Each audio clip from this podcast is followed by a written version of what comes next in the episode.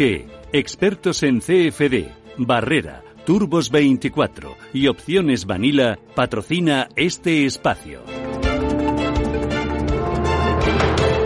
La Comunidad de Madrid volverá a pedir hoy pasar a la fase 1 de la desescalada, una fase que entra en vigor este lunes en toda Cataluña, menos en la ciudad de Barcelona, en la Comunidad Valenciana, en las provincias de Málaga y Granada y en algunas zonas de Castilla y León, que ya ha adelantado también que va a pedir el cambio de fase. Nos acompaña don Manuel Jiménez, que es consejero de Economía de la Comunidad de Madrid. Don Manuel, ¿qué tal? Muy buenos días. Hola, muy buenos días. Porque ahora estamos en una fase cero, pero un poco aliviada.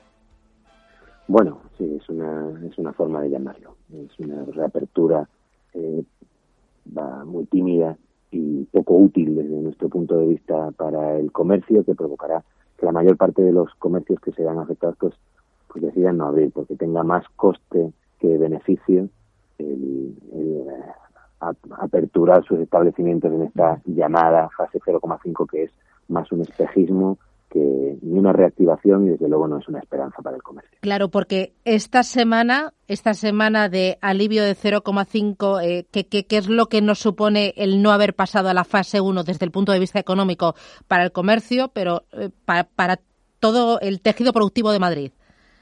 Yo le puedo hablar de datos ah, de datos reales. Usted podrá leer en prensa pues muchas eh, valoraciones especulativas. nosotros lo que estimamos es que el permanecer en fase cero tiene un coste de mil millones de euros aproximadamente semanal. Haber pasado a fase uno habría, habría mitigado evidentemente este coste en gran medida y esta fase 0,5 ¿qué significa? Ya le digo que para muchas empresas significa un mayor coste, incluso superior al de fase cero, eh, porque tiene implicaciones en las moratorias de los alquileres, en determinadas relaciones jurídico-privadas. Nosotros calculamos que sí que puede haber un pequeño alivio, tímido, muy pequeño, que nos llevaría a una pérdida a, una pérdida económica de unos 850 o 900 millones de euros semanales, cuando podríamos habernos evitado eh, transitando a fase 1. Es más o menos esta la pérdida que estimamos. Mm, ¿Y en términos de empleo, qué ha supuesto el no pasar a la fase 1 durante esta semana? Pues en términos de empleo, estamos eh, en fase 0, estamos con una pérdida para el mes de, de mayo en su conjunto, tanto por ERTES como por, pérdida de empleo de forma definitiva, de unos, unos 100.000 puestos de empleo. Eh, si hubiéramos si hubiéramos eh, transitado para todo el para todo el mes de mayo habríamos habríamos conseguido reducir la eh, ya sea por recuperación de los ERTES o por o por recuperación de empleo reducir las tasas de, de paro a unas 27.000 personas quedando en esta fase 0,5 me preguntaba usted pues vamos a incrementar eh, las cifras de desempleados en 2.500 personas más sobre lo que ya teníamos. Unas cifras bastante dramáticas y que podrían ser evitables. Eh, porque lo que se ha tenido en cuenta para dejar a Madrid en fase cero aliviada son puramente criterios políticos, como insisten ustedes. No ha habido criterios sanitarios ni tampoco criterios económicos, solo política. Pues nuestra en, en, cuáles son los criterios que se han seguido es algo que corresponde valorar a la Consejería de Sanidad y al Ministerio de Sanidad eh, yo sí que he podido escuchar que no se han tenido en consideración ningún criterio económico, eh, pues lo he conocido en prensa, me parece me parece una torpeza una torpeza bastante significativa porque porque la economía es eh, el medio de, vida con el que proporcionamos pues, empleos y, una forma de ganarse la vida a muchos millones de personas. No sé cuáles han sido esos criterios, además creo que ni siquiera son públicos. Lo que le digo es que que han de extremarse, ha de extremarse la diligencia a la hora de tomar esas decisiones, que la, la salud es lo primero y que todo lo que no sea salud me parece absolutamente absolutamente reprochable. Si como usted dice han regido otros criterios distintos, pues me parece absolutamente uh, primero reprochable, segundo contrario a derecho, contrario a las libertades eh, comunitarias básicas uh, y algo que, que no debe que no debe quedar así, que debe examinarse si efectivamente el criterio ha sido estrictamente sanitario y si no ha sido, cosa que espero, espero que haya sido estrictamente sanitario, pues habrán dado paso a las decisiones. Pero ustedes sí que piden que los criterios se publiquen, los criterios no solo de Madrid, sino de todas las comunidades autónomas. Por supuesto, yo y, y cualquier persona que, confíe en el Estado de Derecho deben publicarse, deben ser transparentes para que se enjuicie si han sido ajustados no a derecho y se, y se puedan dirimir las consecuencias que se pare de que ese criterio hubieran podido no estar suficientemente fundado. Porque, don Manuel, lo de la transparencia brilla por su ausencia, ¿no? Ya lo vimos el viernes pasado, cuando se dijo que Madrid se quedaba en el cero y luego a las pocas horas se publicó ese informe. Bueno, es, es siendo habitual, ¿no? Que nos encontremos decisiones del tipo del tipo se no se permiten las rebajas. Después eh, hay una contradicción por parte de otro ministerio. Después otra nueva contradicción por parte del propio Ministerio de Sanidad. Después una norma, una nueva reestructuración de la norma donde dice que ahora sí se permiten las rebajas. Ha pasado con las rebajas, ha pasado con, con esa superficie de apertura limitada a 400 metros cuadrados que nadie conocía, ni siquiera el Ministerio, ni siquiera el Ministerio de, de Industria y Comercio y que y que desde el sector nadie entendió y prácticamente nadie compartía y que ahora, sin embargo, además se rectifica como, como prácticamente todo. Y todo es una cuestión de, creo que de planificación, de certidumbre y también, como usted dice, de transparencia, que, no está siendo la suficiente. Yo creo que eso es bastante evidente. Mm, habla usted de certidumbre, eh, hablaba del comercio, de las rebajas, pero estoy pensando en otra pata importante del crecimiento de la actividad en Madrid, que es el turismo. Lo de la cuarentena está de 14 días para todos los viajeros que vengan de fuera. Eh, ¿Me lo puede explicar? ¿Cómo lo ven ustedes? Pues mire, eh, lo que podemos hacer es examinar el derecho comparado que están haciendo otros países que se encuentran en situaciones similares o incluso eh, comparables a la nuestra. No creo que la situación de Italia sea tan distinta. Y sin embargo, Italia sí que procede a la apertura de, fronteras y, y, eso tendrá consecuencias en su economía, qué duda cabe. A mí eh, esta decisión me parece una anomalía, me parece, me parece poco útil y desde luego desde un punto de vista económico me parece poco inteligente.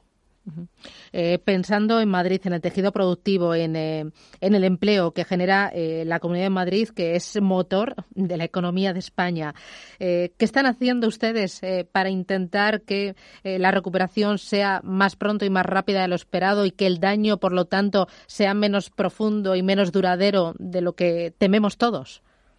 Este, lo que estamos haciendo desde la Consejería de Empleo y de Economía es incentivar la actividad porque es al final de cuentas lo que las empresas desean y lo que todos los trabajadores quieren. La Consejería va a poner en marcha un programa de incentivos con ese objetivo esencial, el de mantener el empleo y generar empleo. Lo hemos dotado de 25 millones de euros de presupuesto propio de la Consejería, lo que nos permitirá crear de entrada desde ya 10.000 empleos de nueva creación o de sostenimiento, con ayudas que van desde hasta 7.500 euros por cada empleo generado y hasta 3.500 euros por cada trabajador que se recupera de un ERTE o con contrato indefinido. Además, hay programas específicos de ayuda a los jóvenes, que son los que más, ah, de forma más virulenta, han sufrido el impacto de esta crisis, a desempleados de larga duración, a otros colectivos desfavorecidos, a, empleo de integración, a personas con discapacidad. Creando 10.000 empleos, estamos introduciendo un importante ah, bagaje de actividad a la economía que es lo que necesita, porque son 10.000 familias que van a volver a ganarse la vida con este importante programa. Y también ese plan de ayuda a los autónomos aprobado la semana pasada, ¿cuándo entra en vigor? ¿En qué consiste?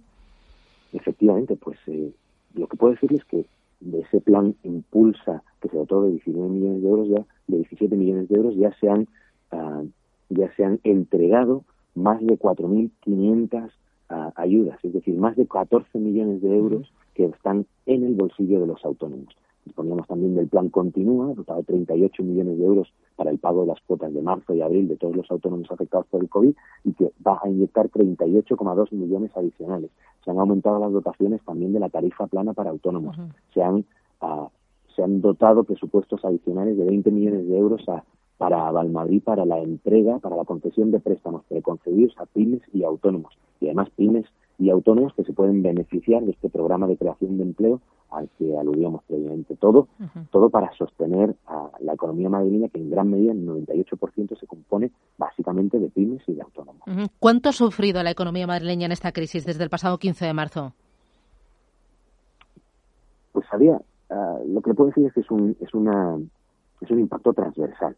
Ahora estaba escuchando declaraciones eh, en sus de, representantes de, gobiernos de, otras, de otros países donde dice que es, que es difícil realizar una valoración. Pues eh, lo que puedo decir es que semanalmente seguimos perdiendo mil millones de euros y que, y que esa cadencia, esa tendencia se debe invertir y que para eso Madrid debe pasar a fase 1 con carácter inmediato. Madrid es la comunidad autónoma que aglutina la mayor parte de la inversión extranjera en España, el 64% pero es inversión que entra por Madrid y va a toda España. Madrid es la puerta de entrada a, la economía española y a la inversión en España. En la medida en la que Madrid siga sufriendo, en la, Madrid, en la medida en la que Madrid pueda sufrir un impacto, ya digo, que algunos valoran en el 10, 12, 15% de nuestro PIB, ese impacto eh, no solo se va a quedar en Madrid, se va a trasladar a otras comunidades autónomas. Y como, como siempre se dice, es el corazón económico de, España, debe seguir siéndolo para eso y para eso no se deben poner más trabas a la reapertura, a la reactivación económica. Eh, parte de esas trabas ha podido venir lo de pasar a la fase 1 por parte de Cataluña, eh, mm, porque era impensable que Barcelona no pasara y Madrid sí que pasara. Pues eh, creo que me remito a la, a la respuesta que le di antes. Yo espero que los criterios hayan sido estrictamente sanitarios y que desde luego no hayan sido ni, ni económicos ni políticos. Este argumento sería un argumento político toca rechazar de plano. Por eso es tan importante que se publiquen los informes. Por eso es tan importante la transparencia a la que usted aludía y la seguridad jurídica a la que aludía yo. Pues don Manuel Jiménez, consejero de Economía de la Comunidad de Madrid, gracias por atendernos y a seguir trabajando duro. Gracias, un abrazo fuerte. Gracias, gracias hasta pronto. Adiós.